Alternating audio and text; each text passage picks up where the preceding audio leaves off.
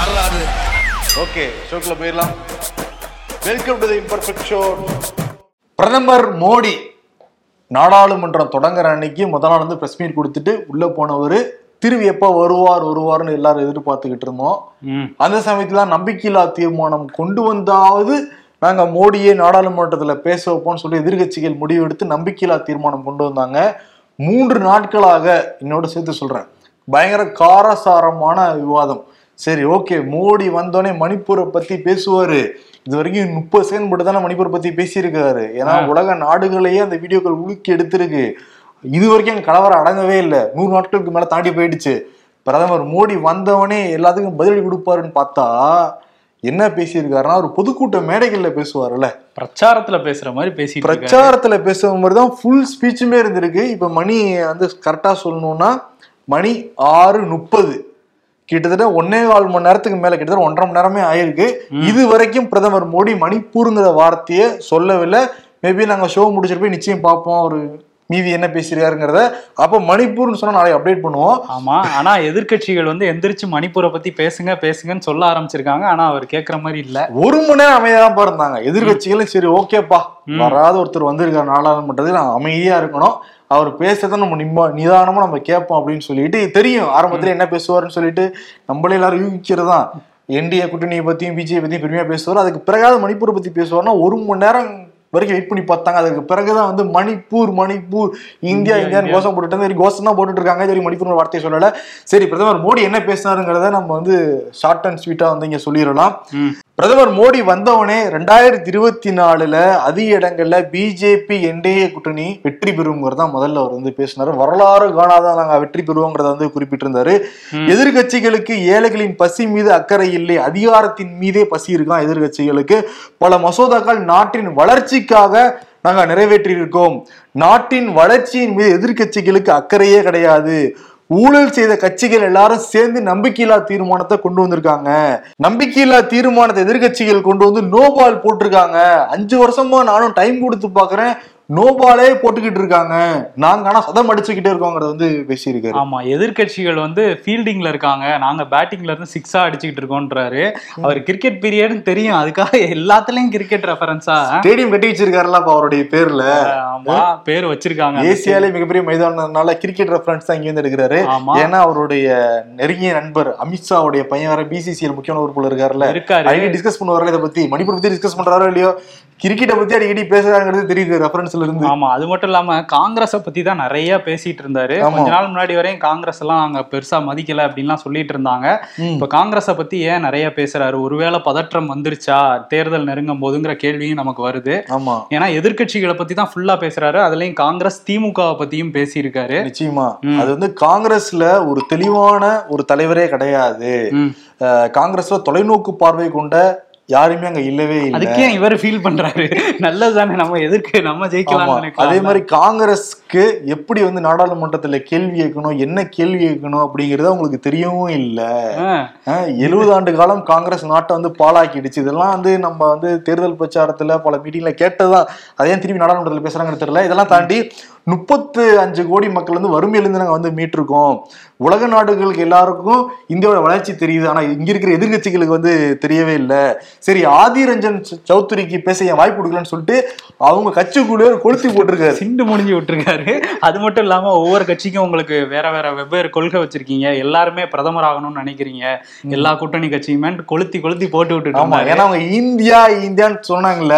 இருங்க நான் என்னோட எப்படி என்னோட ஸ்ட்ராட்டஜியை மாத்திரம் பாருங்கன்னு சொல்லிட்டு யாருங்க பிஎம் வேட்பாளர் தான் கேட்கல ம். மத்தபடி பேசியிருக்காரு. இவர் வந்து தூய்மை இந்தியா திட்டத்தை டபிள்யூஹெச்ஓ பாராட்டி இருக்கு. இப்ப இதுக்கு அவசியம் நாடாளுமன்றத்துல ஆமா. என்ன பேசணுமோ அது அந்த பாயிண்ட்டுக்கே அவர் வரல. ஆனா வந்து மத்த எல்லா விஷயங்களையும் அவர் பேசிட்டு இருந்தாரு. ரொம்ப சீரியஸான விஷயம். மணிப்பூர் அதை பத்தி அவர் பேசியிருக்கணும். பட் இப்போ வரையும் பேச- பேசல. மேபி நாளைக்கு பேசினா நம்ம சொல்லலாம். பேசுவாரு. ஆனா தமிழ்நாட்டுல என்ன சொல்றாருன்னா பாருங்க காங்கிரஸ் கட்சி தமிழ்நாட்டுல ஆயிரத்தி தொள்ளாயிரத்தி அறுபத்தி ரெண்டுக்கு பிறகு ஆட்சி அமைக்கவே முடியல. மேற்கு வங்கத்துல ஆயிரத்தி தொள்ளாயிரத்தி எழுவத்தி ரெண்டுக்கு பிறகு ஆட்சி அமைக்கவே முடியல. இல்ல எனக்கு என்னன்னா திரிபுராவுல முடியல ஒடிசால முடியல. ஓகே இல்ல காங்கிரஸ் மேல மக்கள் வந்து தமிழ்நாட்டுல நம்பிக்கை இழந்துட்டாங்க அப்படின்னு சொல்றாரு. இன்னும் நம்பிக்கையே வைக்கலையே பிஜேபி மேல. ஆட்சிக்கே வரலையே அதை அவர் பேசலையே அப்படிங்கிற கேள்வி சரியான ஆமா, அந்த கேள்வி இருக்கு. இன்னொன்னு ஒரு பாயிண்ட் சொல்லியிருந்தாரு. இந்தியால வந்து நாங்க ஊழல் இல்லாம உருவாக்கிட்டோம் இந்தியாவாங்கிற மாதிரி. ஆனா திமுக ஊழல் கட்சின்னு இவரே பேசியிருக்காரு. இந்தியால தானே தமிழ்நாடும் இருக்கு அப்படிங்கிற கேள்வியும் வருது. ஆமா இன்னொன்னு என்னன்னா. திமுகவை பொறுத்த வரைக்கும் தமிழ்நாடுங்கிறது ஒரு தனியா நினைச்சுக்கிட்டு இருக்காங்க. அதுவும் இந்தியால தான் இருக்குங்கிறத நினைக்கவே மாட்டேங்கிறாங்கன்னு சொல்றாரு. ஆனா ஸ்டாலின் பேசியிருக்காரு அதுக்கப்புறம் வருவோம். ஆனா திமுக ஏதோ பயங்கர டிஸ்டர்ப் பண்ணிருக்காங்கப்பா இவங்க. ஆமா. திமுக திமுக திமுகன்னு எல்லாரும் பேசிக்கிட்டு இருக்காங்க. ஆமா எங்க போனாலும் திமுக பத்தி ரெஃபரன்ஸ் எடுத்தா பேசுறாரு நாடாளுமன்றத்துல நீங்க வந்து பிரதமர் மோடி வந்து பேசியிருக்காரு. ஸ்டாலின் பதில் சொல்லியிருக்காரு. அப்புறமேட்டு நம்ம பார்ப்போம். ஆமா. ஆமா. அதுக்கப்புறம் வந்து இது வரையும் ஒண்ணும் பேசலப்பா. இன்னும் நிறைய இருக்கு. அது இல்ல. ஒரு டைலாக் ஒன்று பேப்பரை கீழே போட்டுங்கிற மாதிரி தான் பேசியிருக்காரு. அதாவது பிரச்சார மேடை மாதிரி எதிர்க்கட்சிகளை வாங்குவாங்கன்னு வாங்கியிருக்காரு. ஆனா அதுக்கான தேவை அந்த இடத்துல இல்லைங்கிறது தான் இங்க விஷயம். அதுதான். அவர் பேசலாம். பேசுற இடத்துல பேசலாம். இங்க வந்து மணிப்பூர்ல தான் நம்பிக்கையில்லா தீர்மானம் கொண்டு வந்திருக்காங்க. மணிப்பூர் பத்தி பேசல. இன்னொரு முக்கியமான பயன் சொல்லியிருக்காரு. மூன்றாவது முறை நான் ஆட்சி அமைப்பேன். அந்த சமயத்துல உலக நாடுகள் அந்த பொருளாதார பட்டியல இந்தியா மூன்றாவது இடம் பிடிக்கும். மூணு மூணு. Timing rhyming okay. அதுவும் சிரிச்சு சிரிச்சு பேசிட்டு மணிப்பூர் எவ்வளவு பார்த்தா முதல் முறையே அவர் ஆட்சி அமைச்சப்பே முதல் இடத்துக்கு வந்திருக்கணுமே. மெல்ல மெல்ல ஏறிட்டு இருக்காங்களா. ரெண்டாயிரத்தி இருபத்தி எட்டுல இதே மாதிரி எதிர்க்கட்சிகள் நம்பிக்கை இல்லா தீர்மானத்தை கொண்டு வருவாங்க அப்படிங்கறத போட்டு வச்சிருக்காரு. அப்ப நடந்தா அதுக்கும் கிரெடிட் எடுத்துக்கலாங்கிறதுனால ரெண்டாயிரத்தி பதினெட்டுல சொன்ன இப்ப நடந்துருச்சுல இப்பயும் சொல்றேன். அப்ப நடக்குங்கிற மாதிரி. பட் ஒண்ணும் இல்ல. இந்த பேப்பரை நான் வந்து கீழே வச்சிருங்க ஏன்னா முடிஞ்சிருச்சுல்ல நியூஸ். ஓகே அடுத்த செய்திக்குள்ள போலாம். நாளைக்கு டீடைலா பேசலாம். ஆமா இதுக்கப்புறம் மணிப்பூர் பத்தி பேசினாரா நாங்க பேசுறோம். இல்லாட்டி இது ஒண்ணும் இல்லைன்னு கீழே வச்சிட வேண்டியதான் அவ்வளவுதான். சரி அப்புறம் அமித்ஷா எல்லாம் பேசியிருக்காரு. பேசுவோம். கொஞ்சம் ரிலாக்ஸ் ஆயிட்டு பேசுவோம். பேசுவோம். உள்துறை அமைச்சர் அமித்ஷா நாடாளுமன்றத்தில் கலந்துக்கிட்டு தன்னோட கருத்துக்களை வந்து நம்பிக்கையில்லா தீர்மானத்துல முன் வச்சிருக்காரு. மணிப்பூர்ல நடந்த அந்த கலவரங்கிறது துரதிருஷ்டவசமானது அவமானகரமானது தான். ஆனா அதை விட அவமானகரமானது எதிர்கட்சிகள் அதை வச்சு அரசியல் பண்றது. அந்த வீடியோ சிலர் கிடைச்சிருக்குன்னா ஏன் நாடாளுமன்றம் நடக்கிறதுக்கு முன்னாடி அதை வெளியிட்டாங்க? கிடைச்சப்பவே டிஜிபிட்ட புகார் கொடுத்துருக்கலாம்ல அப்படிங்கிற மாதிரி பாயிண்ட்டை சொல்லியிருந்தாரு. அந்த வீடியோ வெளியானதுக்கு பிறகு நாங்கள் ஒன்பது பேர் கைது செஞ்சுருக்கோம். அதே மாதிரி அந்த மாநில முதல்வர் முழு ஒத்துழைப்பை கொடுக்குறாரு. அதனால அவர் மேலே நடவடிக்கை எடுக்க வேண்டிய அவசியம் எங்களுக்கு ஏற்படவில்லை. குக்கி மக்களையும் மைத்தி மக்கள்கிட்டையும் நான் ஒன்னே ஒன்று கேட்டுக்கிறேன். கைகூப்பி கேட்டுக்கிறேன். கலவரத்துல ஈடுபடாதீங்க. பேச்சுவார்த்தை மூலம் நம்ம தீர்வு காணுங்கிற மாதிரி கைகூப்பி இங்க வந்து நாடாளுமன்றத்தில் கேட்டுக்கிட்டு இருக்காரு. ஆனா பொதுமக்களுக்கு எழுற எழுற கேள்விகள் என்னன்னா உள்துறை அமைச்சராக அமித்ஷா மணிப்பூருக்கு நான்கு நாட்கள் பயணம் மேற்கொண்டாரு. அந்த வன்முறை சம்பவம் உச்சத்துல நடந்தப்ப. அப்பவே அந்த வீடியோ உங்களுக்கு கிடைச்சிருக்கும். அப்பவே ஏன் நீங்க நடவடிக்கை எடுக்கல? அப்பவே அரெஸ்ட் பண்ணிருக்கலாம்ல நீங்க சம்மந்தப்பட்ட நபர்களை. ஆனால் வீடியோ வெளியானதுக்கு பிறகு நாட்டையே உலுக்கி சர்வதேச அரங்கெல்லாம் பேச ஆரம்பிச்சதுக்கு பிறகுதான் வெறும் நீங்க ஒன்பது பேர் கைது செஞ்சிருக்கீங்க. அந்த வீடியோ பார்த்த எல்லாருக்குமே தெரியாது அங்கே அங்க நூத்துக்கணக்கான ஆண்கள் இருந்தாங்க. சிங்கிள் டிஜில நீங்க கைது பண்ணிட்டு நாங்கள் நடவடிக்கை எடுத்தோம் அப்படின்னா என்ன இது? அதுவும் அந்த சம்பவம் நடந்தது எப்ப எஃப்ஐஆர் பதிவு பண்ணது எப்ப வீடியோ வெளியானது எப்ப அது வரைக்கும் சென்ட்ரல் கவர்மெண்ட் ஸ்டேட் கவர்மெண்ட் என்ன தூங்கிட்டு இருந்ததாங்கிற கேள்வி தானே எழுது. கண்டிப்பா. ஏன்னா மே பதினெட்டே இதை பத்தி எஃப்ஐஆர் பதிவு பண்ணியிருக்காங்க. வீடியோ வந்ததுக்கு அப்புறம் நடவடிக்கை எடுத்துட்டு வீடியோ ஏன் முத நாள் வந்துச்சு? நாடாளுமன்றம் ஆரம்பிக்கிறதுக்கு முன்னாடின்னு கேட்டிருக்காரு. மாநில முதலமைச்சர் ஒத்துழைப்பு தராரு அப்படின்னு சொல்லியிருக்காங்க. எந்த வகையில ஒத்துழைப்பு அப்படின்னு நம்ம பார்க்கணும்? ஏன்னா குஜராத்ல இவங்க சிஎம் மாத்திருக்காங்க. திரிபுரால சிஎம் மாத்திருக்காங்க. உத்தரகாண்ட்ல சிஎம் மாத்திருக்காங்க. இங்க இவ்வளவு பிரச்சனை இருக்கும்போது ஏன் மாத்தல? என்ன எந்த ஒத்துழைப்பு? ஒத்துழைப்புங்கிறதா என் கேள்வி கேள்வி ஆகுது இன்னொரு பக்கம் வந்து அவரு ஃபர்ஸ்ட் பேச ஆரம்பிக்கும் போதே வந்து அரசியல் காழ்ப்புணர்ச்சியால தான் இந்த இதை கொண்டு வந்திருக்காங்க அப்படின்னு சொல்லியிருந்தாரு. நாட்டு மக்கள் முழுமையா மோடியை நம்புறாங்க அப்படின்னு சொல்றாரு. ஏன்னா அவர் வந்து லீவே எடுக்காம பதினேழு மணி நேரம் வந்து மக்களுக்காக உழைக்கிறாராம் மோடி அப்படிங்கிறதையும் அங்க பதிவு பண்ணியிருக்காரு. அந்த பதினேழு மணி நேரம் உழைக்கிறதுனால தான் அவருக்கு மணிப்பூருக்கு போக நேரம் இல்லை போல? ஆமா. இருக்குது. இன்னைக்கு நாடாளுமன்றத்துல காங்கிரஸ் கட்சியுடைய தலைவர் மல்லிகார்ஜுனா கார்கே நிறைய கேள்விகள் கேட்டிருக்காரு. ஏன் பிரதமர் மோடி இது வரைக்கும் நாடாளுமன்றத்துக்கு வர மறுக்கிறாரு? மணிப்பூரை பத்தி ஏன் பேச மாட்டேங்கிறாருன்னு கேள்வி எழுப்பின உடனேயே பிஜேபிக்காரங்களாம் கோஷம் போட்டுருக்காங்க. பிரதமர் மோடி இன்னைக்கு வராருல அதை பத்தி ஏன் திரும்ப திரும்ப நீங்க பேசுன்னு சொல்லிட்டு ரொம்ப டென்ஷன் பண்ணிவிட்டாங்க கார்கேவை. உடனே கார்கே என்ன கேக்குறாரு? மோடி என்ன கடவுளா? அவர் பிரதமர் தானே. அவையில் வந்து பேசுறதுக்கு என்ன தயக்கம் கேட்டதான் போதும். உடனே கொந்தளிச்சு மாநிலங்களவையில பயங்கர காரசாதமா விவாதமாகி ஒத்திக்கி ஒத்தி வைக்கிற அளவுக்கு போயிருச்சு ஆமா பஞ்சாயத்து போயிடுச்சு. இன்னொரு பக்கம் இன்னைக்கு வந்து நிர்மலா சீதாராமன் வந்து அந்த நம்பிக்கையில்லா தீர்மானத்துல பேசியிருந்தாங்க. அவங்க என்ன சொன்னாங்கன்னா இந்த மாதிரி தமிழ்நாடை பத்தி தான் அதிகமா பேசியிருந்தாங்க. தமிழ்நாட்டுல வந்து எய்ம்ஸ் வல்ல வல்லன்னு பேசிட்டு இருக்கிறாங்க. எய்ம்ஸுக்கு நாங்க வெளிநாட்டுல அதாவது ஜப்பான்ல கடன் வாங்குறதுனால தான் தமிழ்நாடு அரசுக்கு கடன் சுமை ஏறிட்ட மாதிரியும் ஒரு பிம்பத்தை உருவாக்குறாங்க. அது வந்து மத்திய அரசுக்கு தான் சேரும் அந்த கடன் தொகையெல்லாம். எய்ம்ஸுக்கான வேலைகளை நாங்க பார்த்துக்கிட்டு தான் இருக்கோம் அப்படின்னு சொன்னாங்க. அது மட்டும் இல்லாம வேற எந்த மாநிலத்திலயும் இல்லாத வகையில எய்ம்ஸ் வந்து தமிழ்நாட்டுல கட்டிட்டு இருக்கோம். எழுநூத்தம்பது பெட்ஸ் தான் இருக்கும் மற்ற மாநிலங்கள்ல. இங்க தொள்ளாயிரம் பெட்ஸ் இருக்கும் அப்படிங்கிற மாதிரிலாம் சொல்லியிருந்தாங்க. அதுக்கு எதிரில் இருந்த திமுக எம்பிக்கள் கூட்டணி கட்சி எம்பிக்கள்லாம் என்ன கேட்டாங்கன்னா சரி வரும்னு சொல்றீங்களே எப்போ வரும்? கடன் வாங்கியிருக்கோம்னு சொல்றீங்களா அந்த கடன் தொகையாவது எப்போ வரும்னு சொல்லுங்கன்னு கேள்வி எழுப்புனாங்க. அதுக்கு பதில் வரலங்கிறதுனால அவங்க வெளிநடப்பு பண்ணாங்க. அதுக்கப்புறம் வந்து அவங்க தொடர்ந்து பேசும்போது சிலப்பதிகாரத்தின் வழி தான் இந்த ஆட்சியை பிரதமர் மோடி நடத்திட்டு இருக்காரு. சிலப்பதிகாரத்துல நம்மலாம் தமிழர்னு தான் சொல்றோம். திராவிடர்னு எங்கேயும் சொல்லல அப்படிங்கிற மாதிரிலாம் அது பேசியிருந்தாங்க ஏன் சிலப்பதிகார ரெஃபரன்ஸ்னா கனிமொழி பேசுறப்ப சிலப்பதிகாரத்தை முதல்ல நீங்க படிங்க அப்படின்னு சொல்லியிருந்தாங்க. அதுக்கு வந்து நிர்மலா சீதாராமன் பதில் சொல்றாங்களாம். அதுக்கு முன்னாடி வந்து இந்த எய்ம்ஸை பத்தி நம்ம பேசிடுவோம். எய்ம்ஸ் ஹிமாச்சல் பிரதேசத்துல மத்திய அரசாங்கம் ஃபண்ட் பண்றாங்க. நம்ம மட்டும் ஏதோ ஜிகாவோ ஏதோ ஒரு கம்பெனி ஜப்பான்ல இருந்து வந்து. வாங்கிட்டு வரணுமா இங்க? ஆ. அதே மாற்றான் தாய் மனப்பான்மை இதெல்லாம் அணுகுது தமிழ்நாட்டுங்கிறது தான் மக்களுடைய கேள்வியா இருக்கு இங்க. கண்டிப்பா. உங்களுக்கு ரெண்டாயிரம் ரூபாய் பட்ஜெட்ல கிடையாதா? ரெண்டாயிரம் கோடி கிடையாதா? கொடுக்கலாம்ல இங்க. ஆமா அதை தாண்டி இன்னும் வரவே இல்லையே. ஒரே ஒரு செங்கல் தான் இருக்குது. அங்கெல்லாம் கட்டி முடிச்சிட்டாங்க. இங்க ஏன் கட்டலங்கிற கேள்வியும் இருக்குது. கட்டி முடிச்சு நடைமுறைக்கே வந்திருக்கு. நார்த் இந்தியால பல எய்ம்ஸ் மருத்துவமனைகள் சென்ட்ரல் கவர்மெண்ட் ஃபண்ட் பண்றாங்க. வெளிநாடுகள் ஃபண்டும் வருது. ரொம்ப கம்மியான அளவு தான் வருது. பட் தமிழ்நாடு மட்டும் வேற ஒரு நாட்டுல இருந்து ஃபண்ட் வந்ததுக்கு அப்புறம் தான் கட்ட ஆரம்பிக்கணுமா? இதுல இருந்தே தெளி தெளிவா தெரியுதுல்ல? ஆமா அதே மாதிரி தெரியுது. நீங்க கனிமொழி பேசுனதை பத்தி சொன்னீங்கல்ல அவங்க நேத்து வந்து பயங்கரமா பேசியிருந்தாங்க. என்ன சொல்லியிருந்தாங்கன்னா ம். நீங்க செங்கோல் சோழர்களோட செங்கோல்னு சொல்லிட்டு இங்க கொண்டு வந்து வச்சிருக்கீங்க. பாண்டியர்களோட செங்கோல் பத்தி தெரியுமா? பாண்டிய மன்னன் அந்த கண்ணகியோட கடை கதை தெரியுமா? பாண்டிய மன்னன் வந்து மக்களை கைவிட்ட போது அந்த செங்கோல் பற்றி எரிஞ்சுது.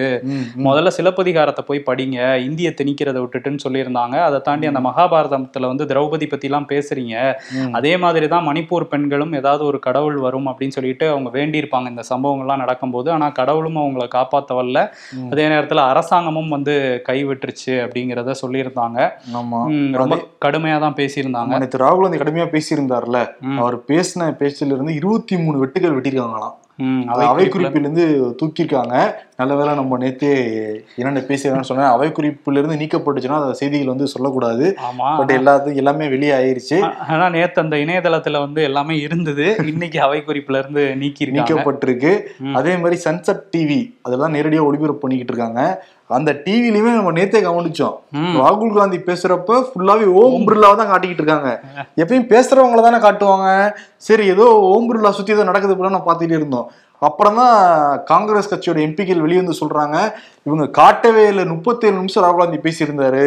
ஆனா சில நிமிடங்கள் மட்டும் தான் காட்டியிருக்காங்க ராகுல் காந்திய.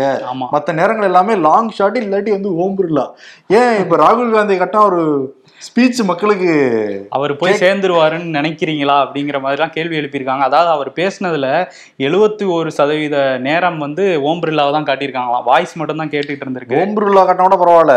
நான் பார்த்துட்டு இருந்தப்ப சில டைம் வந்து ஸ்மிருதி இராணியை காட்டிக்கிட்டு இருந்தாங்க. ஸ்மிருதி ஸ்மிருதி இராணி பேசுறப்ப ஸ்மிருதி இராணியை மட்டும் தான் வைக்கிறாங்க ஓம் பிர்லா காட்டவே கிடையாது. அதுக்குதான் மகுவா மைத்ரா ஒரு பதிவு போட்டிருக்காங்களே. ஆமா இன்னைக்கு நான் பாருங்க இளஞ்சிவப்பு நிறத்துல நான் ஏதோ ட்ரெஸ் போட்டிருந்தாங்க அதை நான் கட்டிட்டு தான் உள்ள போய் கேள்வியில கேட்க போறேன். எப்படி இருந்தாலும் இந்த டிவில காமிக்க போறது கிடையாது. அதனால கொஞ்சம் பிரைட்டா இருக்க ட்ரெஸ் தான் போட்டா ரெஜிஸ்டர் ஆவேங்கிற மாதிரி அவங்க சர்க்காசம் பண்ணிருக்காங்க. பண்ணியிருந்தாங்க இன்னொரு பக்கம் வந்து இன்னைக்கு வந்து முதலமைச்சர் ஸ்டாலின் இருக்காருல்ல அவர் வந்து ஒரு விஷயம் சொல்லியிருக்காரு. ஏன்னா நேத்துல இருந்தே கொஞ்சம் திமுகவை தான் சீண்டிக்கிட்டு இருக்காங்க நாடாளுமன்றத்துல அப்படிங்கிற மாதிரி ஒரு டாக் இருக்குல்ல. ஏன்னா நேத்து ஸ்மிருதி இரானி வந்து பேசும்போது ஆ ராசாவை வந்து கைது பண்ணுவாங்கங்கிற மாதிரி பேசியிருந்தாங்க. அதுக்கு அவர் அங்கேயே கேட்டாரு எதை எதை வச்சு சொல்றீங்க? நீதித்துறையை மத்திய பாஜக அரசு கண்ட்ரோல் பண்ணுதா? அப்படிங்கிற கேள்வி எல்லாம் வச்சிருந்தாரு. அதுக்கு எந்த பதிலுமே சொல்லலைங்கிறதுனால இன்னைக்கு வந்து அதை வச்சு ஒரு விஷயத்த வந்து ஸ்டாலின் பேசியிருக்காரு. அவர் வந்து மத்திய பிரதேசத்துக்கு போனாலும் திமுகவை பத்தி தான் பேசுறாரு மோடி. அந்தமான்ல அந்த ஏர்போர்ட் திறக்கும் போதும் திமுகவை பத்தி பேசினாரு. நேத்து வந்து காங்கிரஸோட கூட்டணியில இருக்க திமுக ஊழல் கட்சின்னு பேசியிருக்காங்க. ஆராசாவை அங்கேயே மிரட்டியிருக்காங்க. என்ன நினைக்கிறாங்க? திமுகவை பார்த்தாலே பயப்படுறீங்களா? நடுங்குது பாஜக நாடாளுமன்றத்துல திமுகவினரோட குரலை கேட்டாலேங்கிற மாதிரி அவர் ஒரு விஷயத்த போட்டிருக்காரு. ஏன்னா இங்க நாற்பது சீட் இல்ல அதனால வந்து அந்த மாதிரி அப்படியே லம்பா தூக்கலாம்னு பாக்குறாங்க. பட் ஆனா போற போக போதான் தெரியும். கிரவுண்ட் இல்லாட்டி என்ன அப்படிங்கிறது. ஆமா இன்னொரு விஷயம் வந்து அந்த ராகுல் காந்தி பத்தி பேசணும்ல. ஸ்மிருதி இரானி வந்து நேற்று சொல்லியிருந்தாங்களா ஃப்ளைங் கிஸ் கொடுத்துட்டாருங்கிற மாதிரி. அதுக்கு டெல்லி மகளிர் ஆணைய தலைவர் சுவாதி மாலிவால் வந்து என்ன கேட்டிருக்காங்கன்னா நீங்க இந்த இதுக்கெல்லாம் ஃப்ளைங் கிஸுக்கெல்லாம் உங்களுக்கு இவ்வளோ கோவம் வருது. உங்க உங்களுக்கு பின்னாடி ஒரு ரெண்டு வரிசை தள்ளி பாஜகவோட எம்பி பிரிஜ்பூஷன் சரண் சிங் வந்து உட்கார்ந்திருந்தாரு. அவர் மல்யுத்த வீராங்கனைகளை அவரோட ரூமுக்கு கூப்பிட்டு கண்ட இடங்கள்ல கை வச்சாரு. தொடக்கூடாத இடங்கள்லாம் கை வச்சாரு. அப்பெல்லாம் உங்களுக்கு கோவம் வரலையா? அப்படின்னு ஸ்மிருதி இரானியை நோக்கி ஒரு கேள்வி கேட்டிருக்காங்க. அந்த கேள்வி நான் காதல் விழுகாது. ம், இன்னொன்னு வந்து அந்த வீடியோ பாக்குறப்ப எல்லாருமே தான் சொல்றாங்க. காங்கிரஸ் தரப்புல இருந்து உரிய விளக்கம் இந்த வரைக்கும் தரவே கிடையாது. பிளைங் கேஸ் கொடுத்தாரா இல்லையாங்கிறது. அவரு சபாநாயகரை நோக்கி தான் ஏதோ ஒன்று சொல்றாரு. ஆனா அவர் சொல்றப்ப ஸ்மிருதி இராணி பின்னாடி இருக்க ஒருத்தர் வந்து ஸ்மிருதி இராணி ஏதோ ஒண்ணு ஏதோ ஒண்ணு எந்திச்சு பேசி பண்றாரு. ஏதோ ஒண்ணு சொல்ற மாதிரி அந்த வீடியோ காட்சியில் தான் வெளியே இருக்கு. ஆமா. இந்த தரப்புல இருந்து சொன்னா மட்டும் தான் என்ன நடந்ததுன்னு நம்ம சொல்ல முடியும். ஆனா ஒரு அவையில இப்படி பண்ணதுக்கே கொதிக்கிறாங்கல்ல அங்க ரெண்டு பெண்கள் நிர்வாணமாக்கப்பட்டு ஒரு நூறு இரநூறு ஆண்களுக்கு மேல இழுத்துட்டு போயிருக்காங்க. ஐநூறுக்கு மேலன்னு சொல்றாங்க. அந்த வீடியோ காட்சிகளே இரநூறு பேர் நூறு பேர் இருக்கிறது தான் நமக்கு தெரியுது. அப்ப அந்த பெண்களுக்காக பேசுனா அவையில வந்து பேச முடியாம முடக்கிறது எந்த வகையில வந்து ஆமா இப்போ வரையும் அதுதான் சொல்றதே என்ன சொல்றாங்கன்னா எதிர்க்கட்சிகள். பிரதமர் கிட்ட பேசவே இல்லை. பிரதமர் வந்து அந்த பாதிக்கப்பட்ட குடும்பத்துக்கிட்ட பேசவே இல்லை. மத்திய அரசு தரப்புல யாருமே பேசலைங்கிறதும் ஒரு குற்றச்சாட்டு இருக்கு. ஏன்னா பாதிக்கப்பட்டாங்க அதை பத்திலாம் பேசுறாங்க. ஆனா அந்த குடும்பத்துக்கு ஏதாவது ஒண்ணு பண்ணணும்ல இவங்க பண்ணவே இல்லைங்கிற குற்றச்சாட்டும் இருக்குது. நீங்க தான் அங்க போக மாட்டீங்க மணிப்பூர். மணிப்பூர் மணிப்பூர் இன்னொன்னு என்ன சொல்றாங்கன்னா பிஜேபி வரங்க ஏங்க அது சென்சிட்டிவான பகுதி ஏன் பக்கத்துல சீனா இருக்குங்க அதெல்லாம் யோசிக்கணுங்க அப்படின்லாம் சொல்றாங்க. ஏன் தேர்தல் பிரச்சாரத்துக்கு ரேலிக்கு மட்டும் நீங்க மணிப்பூருக்கு போறீங்க? போனாரு. அங்க இருக்கிற சீனா பக்கத்துல இருக்க அந்த ஸ்டேட்டுக்கு எல்லாம் போறீங்க. இது ஏதாவது பிரச்சனைனா மட்டும் தான் சீனா வந்து காட்டி நீங்க சொல்லுவீங்களா? எல்லை பிரச்சனை அதெல்லாம் சொல்றாங்க அது. ஆமா அதே மாதிரி பாஜக எம்பி ஹேமமாலினி இருக்காங்கல்ல அவங்களே வந்து ராகுல் காந்தி அந்த மாதிரி சைகை ஃப்ளைங் கிஸ் கொடுத்த மாதிரி எந்த சைகையுமே நான் பார்க்கல அப்படிங்கிற மாதிரி அவங்களே சொல்லியிருக்கிறாங்க. ஸோ இந்த விஷயங்கள்லாம் இருக்கு. திசை திருப்புறதுக்காக தான் இந்த ஃப்ளைங் கிஸ்ன்னு வந்து சொல்லிட்டு இருக்காங்கங்கிற குற்றச்சாட்டுமே அஹ், எதிர்க்கட்சிகள் தரப்புல வைக்கப்படுது. ஆனா அது ரொம்ப கீழ்த்தரமான குற்றச்சாட்டுங்கிறது தான் நிறைய பேர் சொல்ற தகவல். இந்திய தேர்தல் ஆணையம் அது வந்து ஏற்கனவே ஒரு மத்திய அரசுக்கு சாதகமாக தான் வந்து நடந்துக்கிறாங்க அப்படிங்கிற குற்றச்சாட்டு வந்து எதிர்க்கட்சிகள்லாம் வச்சுக்கிட்டு இருக்காங்கல்ல. இது தொடர்பாக வழக்குமே உச்சநீதிமன்றத்தில் தொடுத்திருந்தாங்க. அந்த வழக்கை விசாரித்த உச்சநீதிமன்ற நீதிபதி கே எம் ஜோசப் வந்து என்ன சொல்லியிருந்தாருன்னா இந்த தலைமை தேர்தல் அதிகாரி அப்புறம் வந்து தேர்தல் ஆணையர்களை வந்து செலக்ட் பண்ணுற குழுவில் வந்து மக்களவை எதிர்க்கட்சி தலைவர் பிரதமர் அதுக்கப்புறம் வந்து உச்சநீதிமன்றத்தோட தலைமை நீதிபதி இவங்க மூணு பேர் கொண்ட குழு தான் இவங்கெல்லாம் செலக்ட் பண்ணுங்கிற மாதிரி தீர்ப்பு சொல்லியிருந்தாரு. இப்போ மத்திய அரசு வந்து என்ன பண்ணியிருக்காங்கன்னா ஒரு சட்ட திருத்தம் மாதிரி கொண்டு வந்திருக்காங்க. அதுக்கான மசோதாவும் தாக்கல் ஆயிருக்கு அதில் என்ன சொல்லியிருக்காங்க தலைமை நீதிபதி இருக்கக்கூடாது இந்த தேர்தல் குழுவில் அப்படின்னு சொல்லி தேர்தல் அதிகாரியை நியமிக்கிற குழுலன்னு சொல்லி அவரை வெளியே எடுத்திருக்காங்க. இதுக்கு எதிர்க்கட்சிகள் கடுமையான எதிர்ப்பை தெரிவிச்சிட்டு இருக்காங்க. ஏற்கனவே சாதகமான ஆட்களை தான் வச்சிருக்காங்க. இப்போ தலைமை நீதிபதியும் வெளியே எடுத்துட்டாங்கன்னா முழுக்க முழுக்க வந்து தேர்தல் ஆணையம் பாஜக கண்ட்ரோலுக்குள்ள போயிடும் அதுக்கு தான் இதை கொண்டு வராங்கங்கிற மாதிரி ஒரு எதிர்ப்பு கிளம்பி இப்ப தேர்தல் அதிகாரி நியமிக்கிறதுல இருந்து தலைமை நீதிபதி எடுக்கணும்னு சொன்னா எப்படி அடுத்த தேர்தல் முறையா நடைபெறும் அப்படிங்கிற கேள்வி மக்களுக்கு எழுமா இல்லையா? கண்டிப்பா எழுவும் அதுவும் தலைமை நீதிபதி இருக்கக்கூடாது அப்படின்னு நினைக்கிறாங்க. அதுல? ரொம்ப ஸ்ட்ரிக்டா இருக்காரு சந்திரசூட்டு அந்த மாதிரியும் எதிர்க்கட்சிகள்ட்ட இருந்து சொல்றாங்க. என்ன சரியோ அதுதான் கொடுத்துக்கிட்டு இருக்காரு. ம். ம். ஆமா. அவ- இன்னொரு விஷயம் வந்து பிஜேபி பத்தி பேசுறோம்ல. மகாராஷ்டிரால பிஜேபி அரசாங்கம் கூட்டணியில இருக்காங்க. ஏக்நாத் ஷிண்டே வந்து முதலமைச்சரா இருக்காருல்ல. அங்க ஏக்நாத் ஷிண்டேவோட ஆதரவு எம்எல்ஏ கிஷோர் பாட்டில் அப்படிங்கிறவரோட ஆட்கள் வந்து ஒரு பத்திரிகையாளரை போட்டு கடுமையா தாக்குற வீடியோ காட்சிகள் வந்து வெளியாயிருக்கு. ஜல்கான் அப்படிங்கிற பகுதியில வந்து அந்த பத்திரிகையாளர் தாக்கப்படுறாரு. அவர் பேர் சந்தீப் மகாஜன் அப்படின்னு சொல்றாங்க. அஹ் அந்த அவரோட தொகுதியில் அந்த கிஷோர் பாட்டிலோட தொகுதியில வந்து ஒரு எட்டு வயது சிறுமி பாலியல் வன்கொடுமை செஞ்சு கொலை செய்யப்பட்டிருக்காங்க. அதை பத்தி அவர் எழுதியிருக்காரு பத்திரிகையில. அதை தாண்டி ஒரு யூடியூப் சேனல்லையும் அதை பத்தி பேசியிருக்காரு. பேசினதுனால வந்து அவருக்கு ஃபோன் மூலியமா கிஷோர் பாட்டில் ரொம்ப அசிங்கமா பேசி மிரட்டினதா ஒரு தகவல் இருக்கு. அதை தாண்டி அடுத்த நாள் கிஷோர் பாட்டிலோட ஆட்கள் வந்து அடிதடியில இறங்கியிருக்காங்க. அவரை போட்டு அடி அடின்னு அடிச்சிருக்காங்க. இதுக்கு அங்க உள்ள பத்திரிகையாளர் சங்கங்கள் அப்புறம் எதிர்க்கட்சியான சிவசேனா உத்தவ் தரப்புல உள்ளவங்க அப்புறம் என்சிபியில் சரத்பவார் தரப்புல உள்ளவங்கலாம் வந்து எதிர்ப்பை பதிவு செஞ்சுக்கிட்டு இருக்காங்க. பட் அந்த வீடியோஸ்லாம் பார்க்கும்போது ரொம்ப ஒரு பதபதைப்பாக தான் இருக்கு. ஏன்னா ஜேர்னலிஸ்ட்டுக்கு பாதுகாப்பே இல்லைங்கிறதான் சொல்லிட்டு இருக்காங்க. தரவு எல்லாமே இந்தியாவில் ஜேர்னலிஸ்ட்டுக்கு பாதுகாப்பு கிடையாதுன்னு தான் பேசிட்டு இருக்காங்க. அதுவும் மாதிரி இந்த மாதிரி நடக்கிறப்ப அதுதானே ஊர்ஜிதப்படுத்துது இன்னொன்று வந்து பிஜேபிக்காரங்களே கேள்வி கேட்குறப்ப ஒன்று சத்தம் போட்டு பேசுறது இல்லை மறைமுகமாக மிரட்டுறது. அதுதான் வந்து தொடர்ந்து எல்லா இடங்களையும் நடந்துகிட்டு இருக்கு. தமிழ்நாடு உட்பட. நான் பேட்டி எடுத்தப்பவே வந்து சில பேர் வந்து ரைஸ் பண்ணி தான் வந்து பேசுனாங்களா? அமைச்சர் பொன்முடி இருக்கார்ல அந்த தொண்ணூற்றி ஆறுலேருந்து ரெண்டாயிரத்தி ஒன்று வரையும் போக்குவரத்துறை அமைச்சராக இருந்தப்போ வருமானத்துக்கு அதிகமாக சொத்து சேர்த்துட்டாருன்னு ஒரு வழக்கு. அது ரொம்ப காலமாக நடந்துகிட்டு இருந்தது. அதிமுக பீரியடில் போடப்பட்ட வழக்கு. ரெண்டாயிரத்தி இருபத்தி ரெண்டில் போடப்பட்டது வந்து இப்போ தான் ஜூன் மாதம் இருபத்தெட்டாம் தேதி தான் தீர்ப்பு வந்தது. வேலூர் மாவட்ட முதன்மை நீதிமன்றம் போதிய ஆதாரம் இல்லைன்னு சொல்லி அவரையும் அவர் மனைவி விசாலாட்சியையும் விடுவிச்சாங்கல்ல அந்த வழக்கு. சொன்னோம். சொன்னோம். ஒரு வழக்குல இருந்து விடுவிச்சுட்டாங்க அப்பான்னு திருப்தி அடைஞ்சாருன்னு.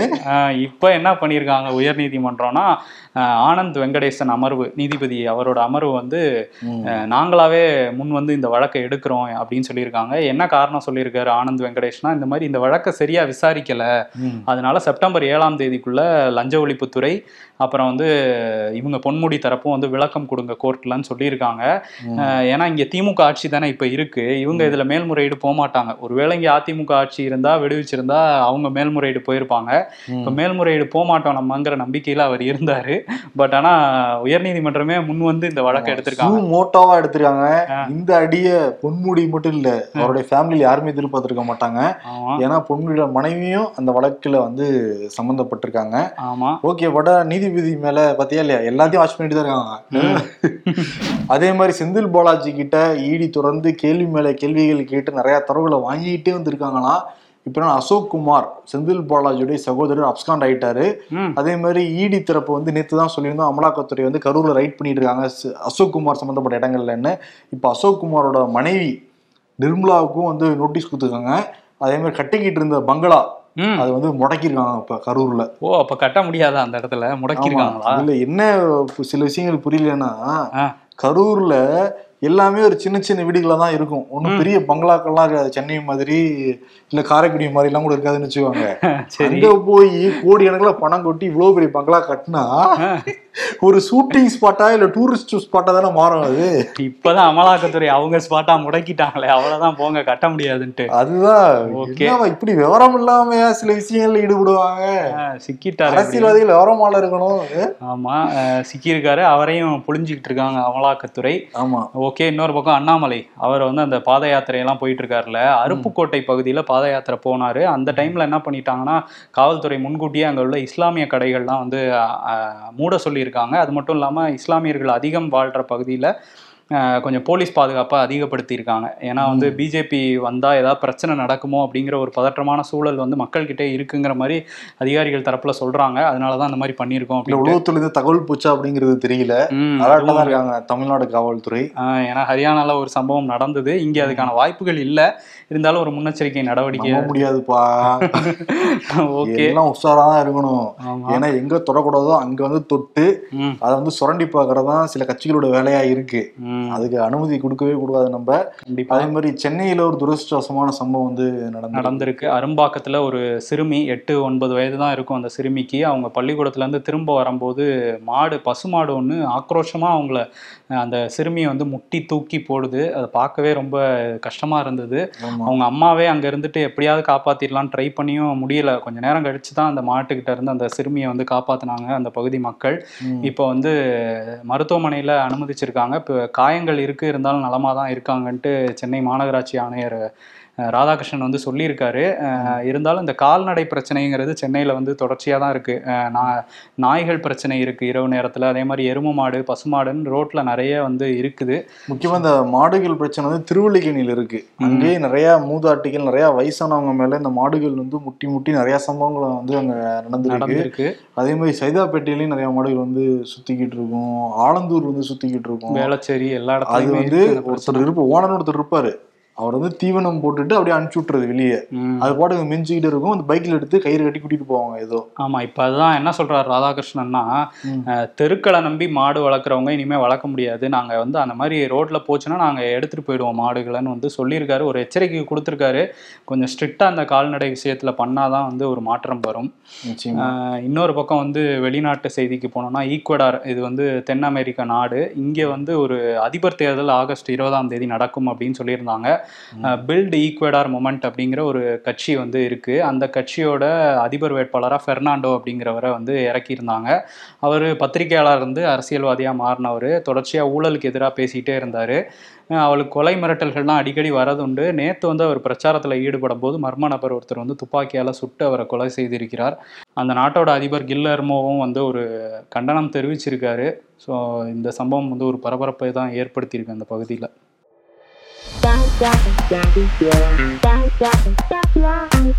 விஜய் போஸ்டரை போட்டு என்னுடைய உச்சம் உனக்கே நச்சம்னு போட்டிருக்காங்க.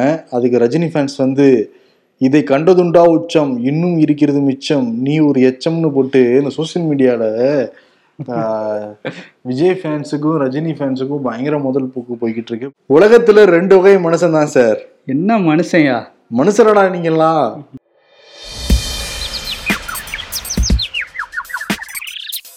ஏழைகளின் வாழ்க்கை தரம் உயர உழைக்கிறோம் அமித்ஷா வாங்க இலைங்களா வாங்கன்ட்டு அதானியும் அம்பானியும் கூப்பிடுறாரு. நாள் ஒன்றுக்கு பதினேழு மணி நேரம் உழைக்கிறார் பிரதமர் மோடி அமித்ஷா நல்ல வேளை ஏழு மணி நேரமாவது நாட்டு மக்களை நிம்மதியா இருக்க விட்டாப்லையே. அரசியல்ல இதெல்லாம் சாதாரணமாப்பா. விருது வேற யாருக்கு? பிரதமர் மோடிக்கு தான் நாடாளுமன்றத்துக்குள்ள போய் செங்கோல் எல்லாம் விழுந்து கும்பிட்டுட்டு இது ஒரு புனித ஸ்தலம் அப்படிங்கிற மாதிரி எல்லாம் பேசிக்கிட்டு இருந்தாரு.